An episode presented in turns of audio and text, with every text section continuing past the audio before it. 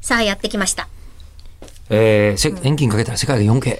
さんから。実はもう、その遠近かけたらって言ってるけど、あ、そうか、メガネでうん遠近両用のレンズっていうのは、もう本当ポピュラーになってきてるけど、コンタクトレンズにも遠近両用のものってあって、出た。これはやる気、あの、本編に進む 気いやがいいじ。ゃないあるあるあるあるある。本当 に。だけど遠近両用のコンタクトレンズとは、ほう。ただ、ほう私まだちょっほと、いそれにデビューするタイミングが、今のところね、ほうないので、ほう。まだ手出してないんですけど、どういうことっていうのが不思議でたまらないんです。私は、あの、きちょっと近眼で、うんちょっと乱視が入ってるんですよあ。あ、うん。で、眼鏡かけると、明らかに遠くのものとかよく見えるようになるのですが、うん。遠視でも近視でも、まあ遠視ではないんですよ、少なくとも。うん。あれ、どういうことなの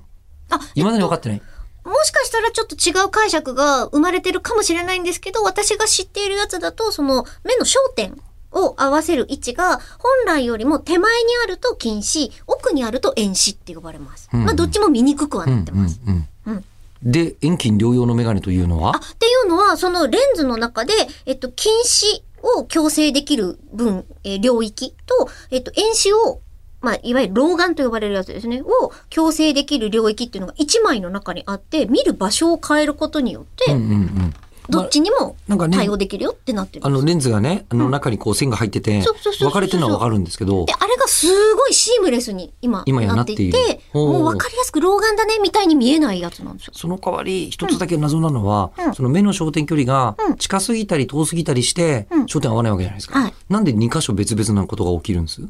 もや近眼だったら近眼一択だし、うんうん遠視だったら遠視一択になりそうなんだけど、うあ、でも乱視ってそれがいろいろなところにある状態じゃないですか。え俺そうなのえ、ですよね。その入ってくる水晶体の形がちょっとぐにゅんってなってたりとかして、光がまっすぐ入ってこない。から、いろんなとこに像を結んじゃってて、で、その結んでる像が、結果、えっ、と、近い位置にあると近視性乱視って呼ばれるし、奥側で、ちえっ、と、いろいろ結んじゃってると、遠視性乱視っていう話は聞いたことあるんですけど、お医者さんじゃないからわかんないんだけど、はそうですね、い。って聞いたことがあるようなやつです。じゃあ私が今かけているこの眼鏡はうん。えー、と、遠近両用なの。乱視用メガネって言われてかけてるんですけど。え、えのでも乱視だと、えええっ、と、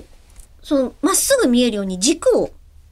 ちゃんとこう作ってくれるんですよ。うんうんうんここがまっすぐの位置ですよ、そして、えー今日の眼目はです ね、眼科的知識ではなく、えーしやかもっぱり不確先かなにやつ進まなかった。これ、本当に無駄な回だね。よし、6月中に、ね、ん